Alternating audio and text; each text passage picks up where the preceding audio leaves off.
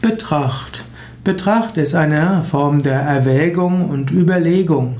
Und es ist wichtig, vieles in Betracht zu ziehen und sich bewusst machen, oft kommt eine ganze Menge in Betracht. Manchmal muss man auch etwas außer Betracht lassen. Manchmal muss man aber auch tiefer überlegen. Man sollte in Betracht ziehen, was anderen Menschen wichtig ist. Man sollte in Betracht ziehen, was noch alles geschehen kann. Man sollte die verschiedenen Stakeholders in Betracht ziehen, also alle, die irgendwo von einer Entscheidung beeinflusst werden und auch verschiedene äußere Einflüsse. Je weiter du am Anfang deinen Geist machst, umso besser kann nachher die Entscheidung sein.